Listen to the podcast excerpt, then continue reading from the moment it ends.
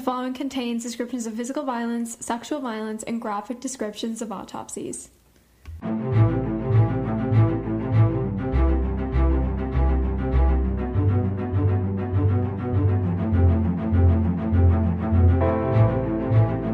Hey listeners, welcome to episode 42 of Teen Girls Investigate Crime podcast. I'm Jillian, And I'm Izzy. and today we'll be covering the disappearance of Tara Calico. Spooky.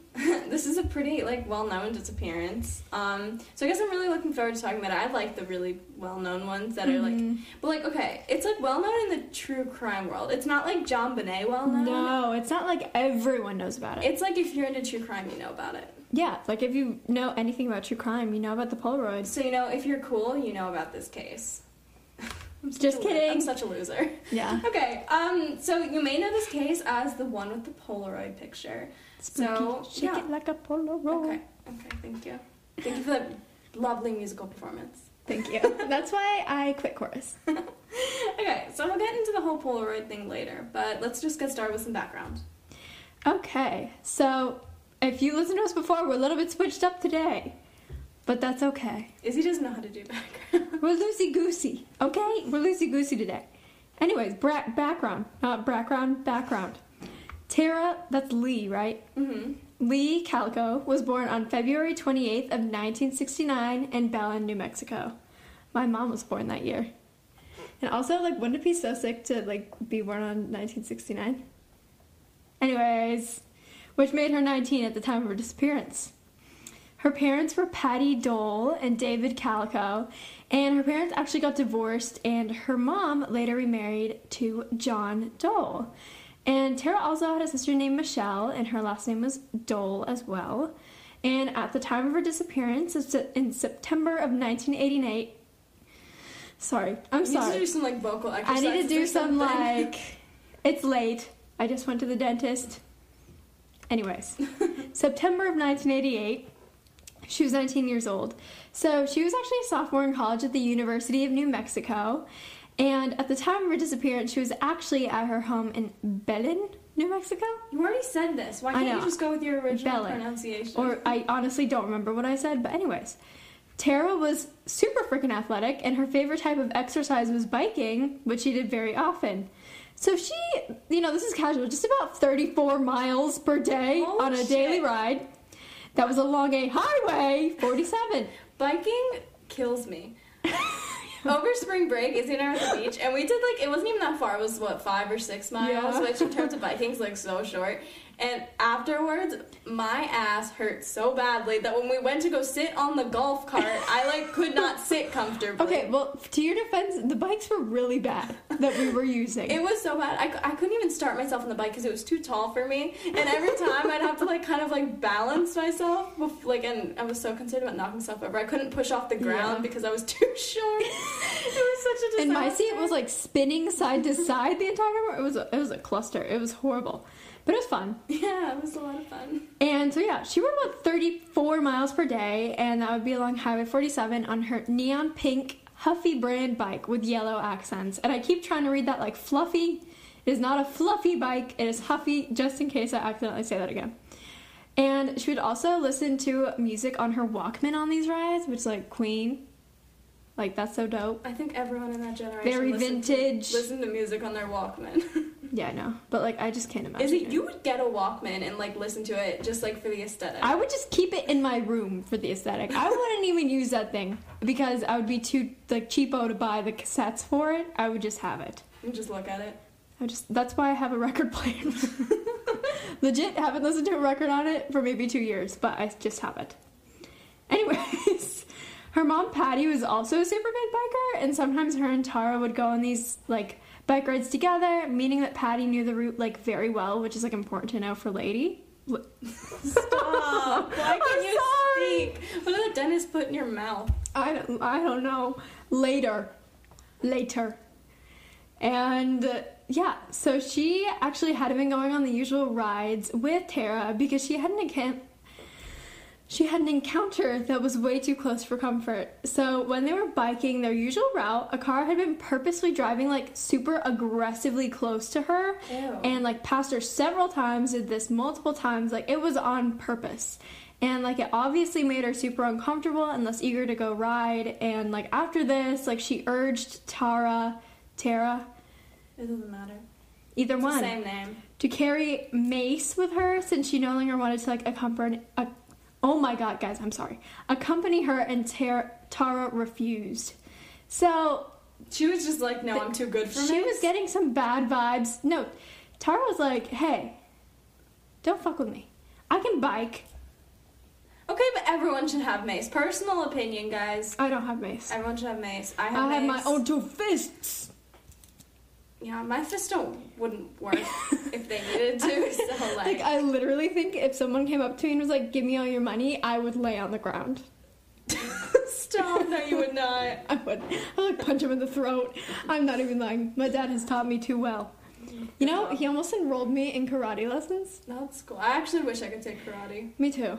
I feel like if I tried now, though, I'd get very made fun of. I always wanted like the belt. It's always like a big deal when you get like a colored belt. I Black think. That's what I saw on like TV. Like, did you ever watch Kicking It? No, Oh, I wasn't a Disney XD kid. I was. Explains a lot about our personalities. I thought Disney XD was like Disney for skaters. I mean, I guess you can say I'm a skater then. I used to watch Mighty Med. I don't even know what that is. Oh my god, you don't Ra- Lab Rats? Nope.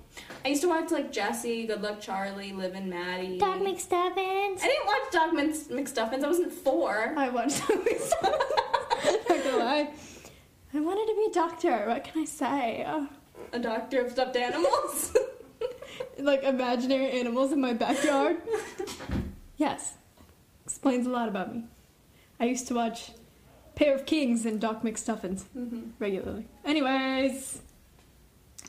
And then it's also important to note that Tara actually did have a boyfriend at the time of her disappearance, but like he was never mentioned, he never had a name like released to the media, and I'm not sure how serious the relationship was. It's just very unclear. Yeah, I think he was just not really part of the investigation. Either they blew him off the suspect list early. Like boom.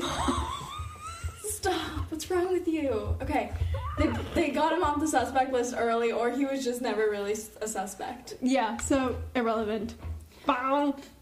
All right, um, I'm gonna get into the timeline a little bit. So, um, on September 20th of 1988, at around 9:30 a.m., Tara plans to head out for her daily 34-mile bike ride. And again, her typical route went along this New Mexico State Road 47, and she rode a neon pink Huffy bike with yellow control cables and sidewalls, which is like super noticeable in my opinion. Yeah. Also, how long do you think this bike ride takes usually? I don't know. So that kind of brings me to something I'll mention in a little bit um, about she's not really sure herself how long it takes. Okay. So she did go sometimes on these bike rides with her mom, Patty. But on a recent bike ride, Patty had had this bad experience and she didn't really want to come anymore. But she really encouraged Tara to find a new route because she was like, well, if I don't want to be on it, why do I want my daughter on it? Mm-hmm. So she she was like, maybe she should try to find a new route. Tara was like, no, mom, I can take care of myself. Um, then she told Tara, if you're not going to change your route, at least take some mace with you. And she was like, no, I could beat up a creepo if I wanted to, and did not take mace with her.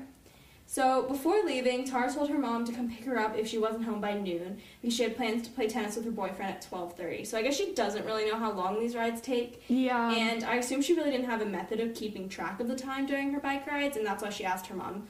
She was like, you know, just if if I lose track of time, come get me. Yeah, and I'm assuming like she could have not had a watch on or something. Like now we take advantage of the fact that we all have phones on us. Yeah, I know. We don't go anywhere without our phones. Yeah. Yeah. So Like, if she didn't have a watch, like that makes perfect sense. like imagine just living oblivious of time. That'd be so uncomfortable. I like always need to know the time. Yeah. I feel like it'd be uncomfortable, but also like blissful ignorance is like beautiful. Okay, so then around 12 p.m., Tara had not yet returned home, so Patty and John, who was her stepdad, went out to pick her up. Uh, they drove up and down State Road 47, but Tara was just nowhere in sight. Uh, she then, Patty, then called the police to report her daughter missing. Mm. So the next day, September 21st, her family organized this full scale search surrounding her typical route, and her mom actually found her Walkman about 100 yards away from the road. And there were these footprints leading all the way up to this point. Ooh, spooky. A little bit farther away, like that's not the even spookiest part. A little bit farther away, there was bike tracks, vehicle tracks, and like an oil slick. Ooh. And you know what I just thought about that like actually doesn't make sense now, but like I was thinking for a second ago, like what if she had taken a different route than normal and that's why they couldn't find her at first? Yeah.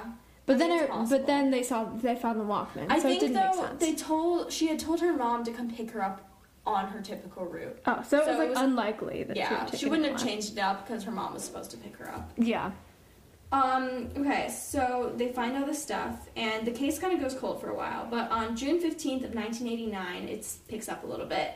So, in the time since her disappearance, there were various reported sightings of her across southern United States, but none of them were ever confirmed. I mean, this always just kind of happens with missing person cases, especially ones where there's no, like, body or, like, certain things were never recovered. Like, it just, people will be like, oh, yeah, I saw them. Anyway, new attention was brought to the case in this June, July time in 1989 because of an interesting photo that was found. So, a woman in Port St. Joe, Florida, which is like super far away from Belen, New Mexico, found a Polaroid picture on the ground of a convenience store parking lot. Dude, that's where we were on I know, I was about to say this is so weird. This is so tied to spring break. Oh my god! Literally where we were for spring break on this bike ride. Okay. Maybe it was the same gas station. I don't know. For context, we went to a gas station on that bike ride. Did we? Weird. Yeah. It's not a gas station, it's a convenience store. Actually, she went to a convenience store, not a gas station. so cool. So funny. So cool. so quirky of us. Okay, anyway, when she arrived at the gas station, a white van had been parked in a parking spot. But then when she left, the van was gone, and in its place, there was this like little picture on the ground. And you know, as one does, she just walks right up and picks it up.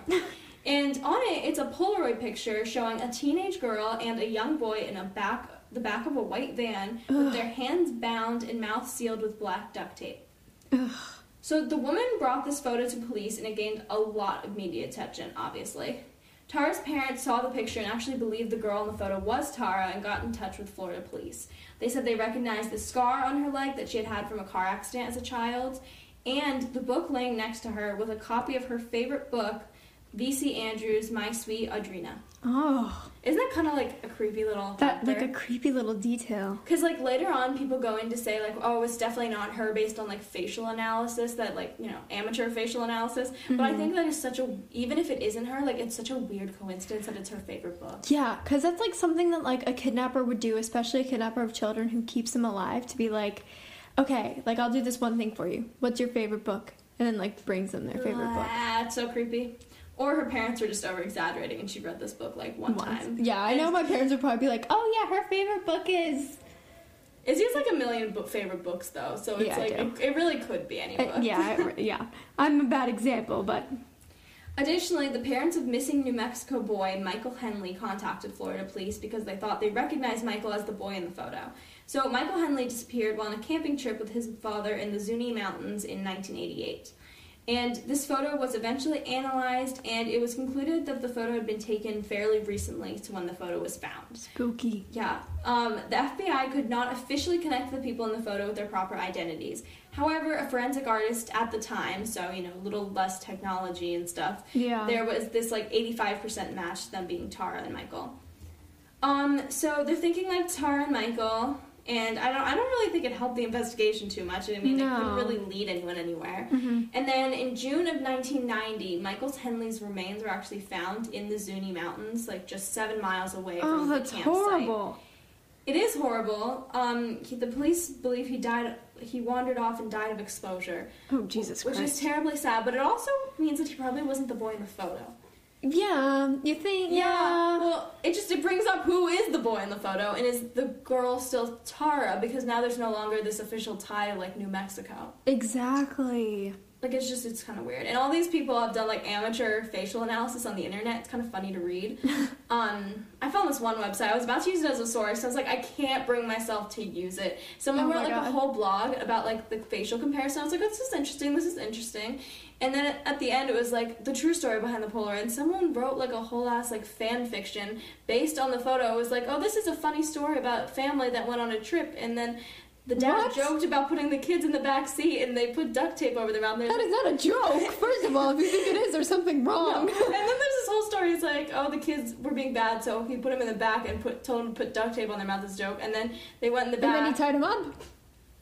Apparently their hands weren't tied. I don't know. It was so stupid. I was like, what the Hmm. fuck is this? How did I wander upon this? the the- fact that you read the whole thing too. I didn't read actually. I stopped halfway. That was the point I got up to. I just like the whole thing with that type of forensic like investigation into photos being like, oh yeah, they both have brown hair.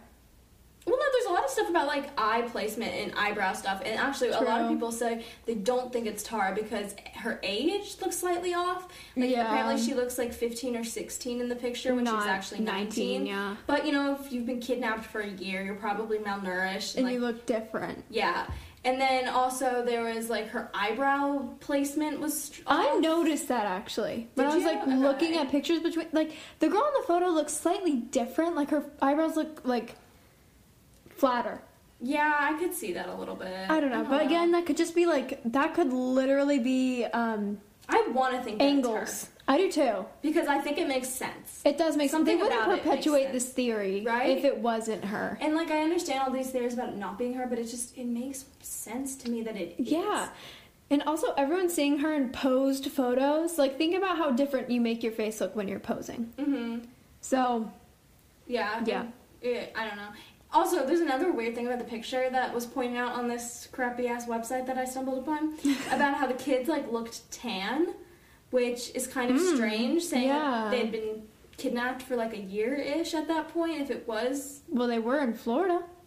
okay, but here's the thing: if you're a kid, typically You would kidnap someone, you keep them in like a house or something. Like you don't want them out and about, so they really Unless it's a lot of Elizabeth. Smart. Yeah, that's true. Elizabeth Smart walked around though in like blankets. But, like, she was outside a lot more than, like, Yeah, that's- typical that's true, actually. missing person. Okay, so okay, this is.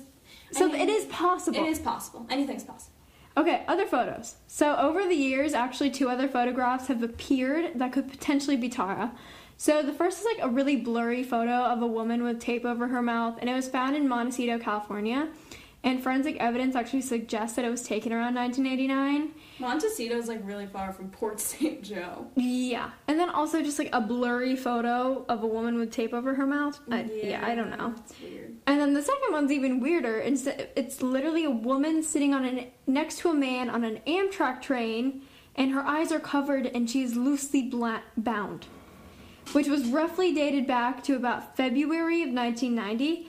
But like, uh, Yeah. that could be like just like a funny photo of you and your friends on a train. I actually saw that picture. I didn't see the first one, but I saw this one. Oh, you did? one. I didn't see this one. Oh, it's kind of horrifying actually. Like Yeah, it, it scared me a little bit, but um, that one I think mo- looked more like Tara. Okay, well that's funny because her mom actually believes that the first photo was potentially her daughter, and she did not believe the second one was her. So I didn't see the first one, but the second one, something about it also like also the fact that there was no location that could be traced to it, like Ooh, yeah, like it was just It- found somewhere. yeah, it kind of makes a little bit more sense. Like an Amtrak train, you don't know where that was. Uh, is it, ew, is it this one? Okay, that's, That's- really freaky. Yeah, isn't that isn't that really scary? That one really scares me a lot. Ugh, oh my god, okay, I take back everything I said. No, This is the second one. yeah. Okay, that one actually.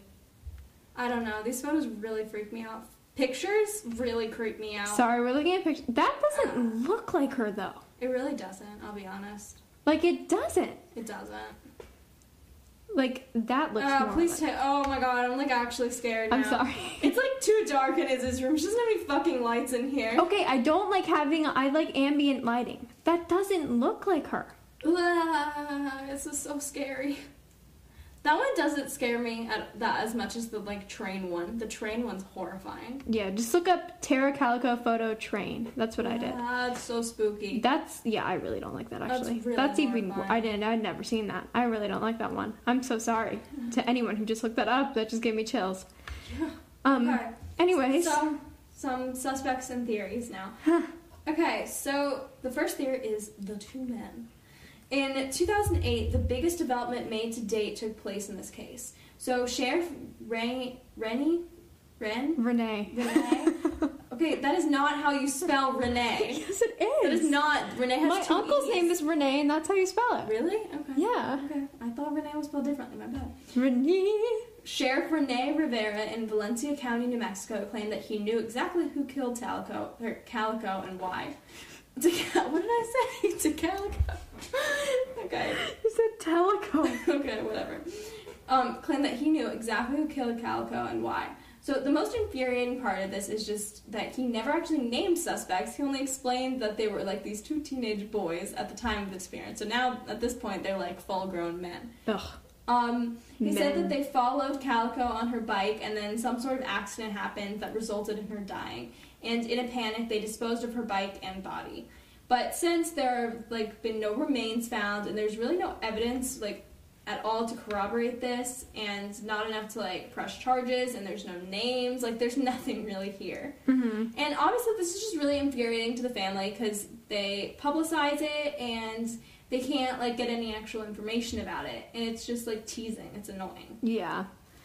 Okay, and then this one is actually very similar to the first theory, I think, and it's kind of weird how similar they are. But this one is a deathbed confession. I was actually writing about this in class earlier, and someone looked over my shoulder and was like, "What is a deathbed confession?" Did someone ask you? Yeah. No, they did not. yeah, and Oh I was like, God. "Um, um, um, never mind." Sometimes I pull up this document in the middle of class and I'm like, oh shit, what if someone looks at it and asks what class this is for? Dude, no. Like I've literally been like on websites looking at like, At least you didn't look at that Amtrak picture in class. oh my god, can you imagine someone to be like, "Are you Would have gotten okay?" sent to like The principal's office. or like the counselor's office, We have like 10 counselors at I our know. school, so. the student center. Jesus. The student center. They kicked me out the other day. Okay. I. Our hippie school has a place where you can go and hang out if like your stress has just peaked. Yeah.